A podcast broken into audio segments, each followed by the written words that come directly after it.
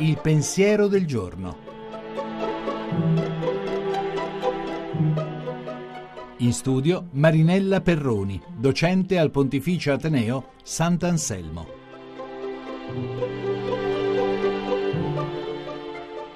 Il tempo di Quaresima chiama conversione del cuore e della vita. Senza scivolare nella psicosi, dobbiamo però ammettere che quest'anno, più di tanti ritiri, omelie, giornate di spiritualità, possono interpellarci quei quattro minuti di immagini girate sulla sponda nord del Mediterraneo, così vicina alle coste del nostro paese.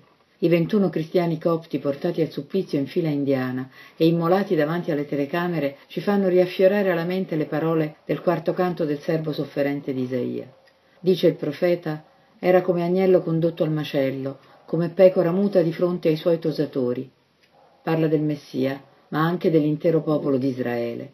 Improvvisamente, dunque, una Quaresima come tante ci impone di ricordare che la conversione comporta la disponibilità a essere come lui, anche fino al martirio.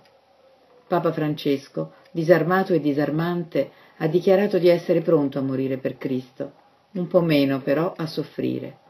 Quel film dell'orrore sembra volergli ricordare che un servo non è più grande del suo padrone.